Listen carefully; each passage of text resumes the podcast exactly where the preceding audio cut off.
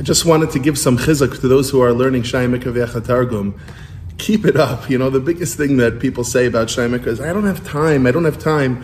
They feel that learning Chumash Rashi is like, they have to learn the Shas, they need to learn Poskim. I mean, that's, you know, whether they're kollel men or whether they're Balabatim, realize this is our Chiyav. Rav Moshe Feinstein has a tshuva. He says, even Rabbi Shimon Bar Yochai and his friends, who didn't stop learning to say Shema every day, they didn't even stop learning for that. They stopped their learning of Gemara, Shas, Poskim to study Shnei Mikra. Keep it up. Keep steiging. Have a wonderful Shabbos.